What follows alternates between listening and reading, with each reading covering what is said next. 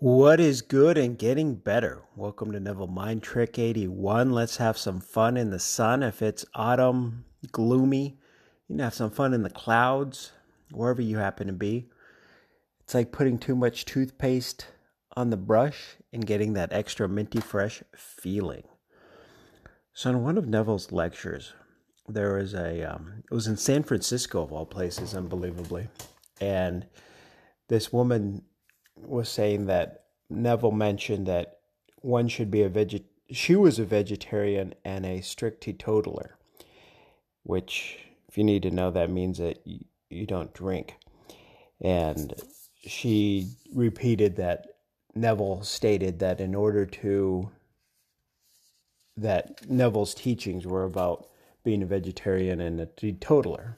And Neville point blank said that don't change what he said. That he just um, don't change anything in what he's saying. That he's interpreting scripture in his fashion, and it is what it is.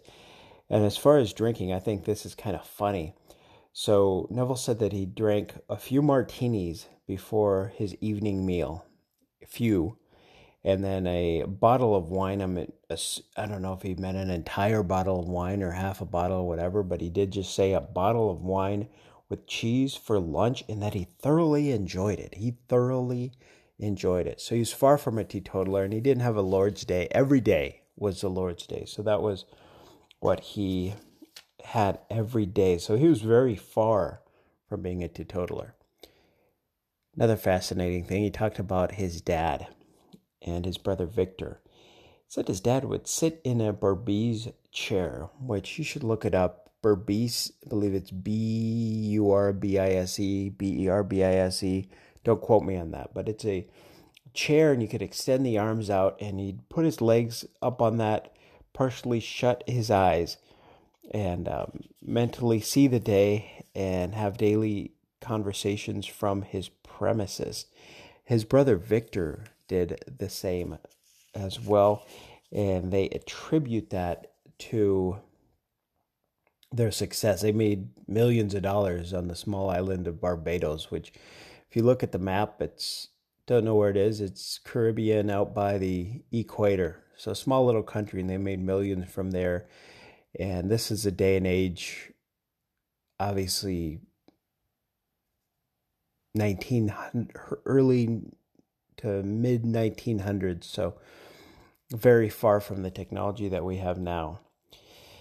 I once read, if you've been a follower of my podcast, you know that I am very, I don't know if critical is a word, but I like to get information and truth out there. And some of these guru, Neville guru, teacher personalities seem to have a lot more confidence and competence and sometimes they say things that aren't 100% accurate to what Neville was saying. So, kind of like the woman in San Francisco putting words in his mouth and changing things up. So, what I heard somewhere, I can't remember where it was, where they said that Neville charged just as much as um, Anthony Robbins. Anthony Robbins, if you don't know, you should know. He's a guru. He owns an island in Fiji. So, pretty much of all the money that he's charged throughout the years and books and doing live seminars. He made enough money to, among other things, buy an island, his own personal island out in Fiji. This is what Neville says about that. He says he asked for a confirmation letter um, because he likes to know about getting, know that people are getting results. And that he's been doing this, which is teaching from the platform since February 2nd, 1938, and he has never appealed for a penny, never asked for a dime.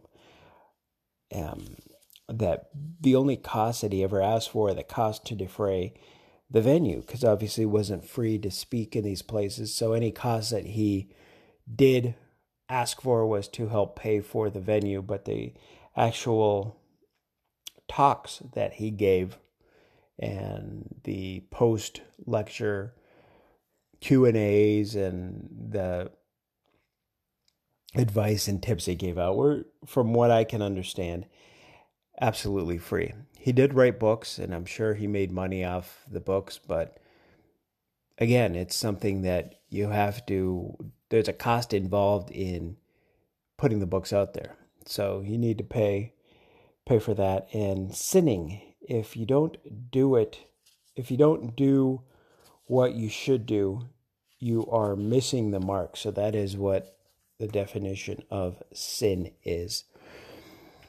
Now knowledge is forever. Smart is wonderful.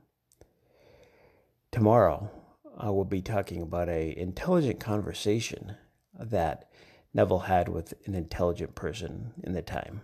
Until next year.